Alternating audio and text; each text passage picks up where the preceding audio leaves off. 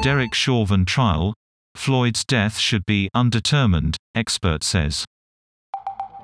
An expert called by the defense says drugs and heart problems contributed to George Floyd's death.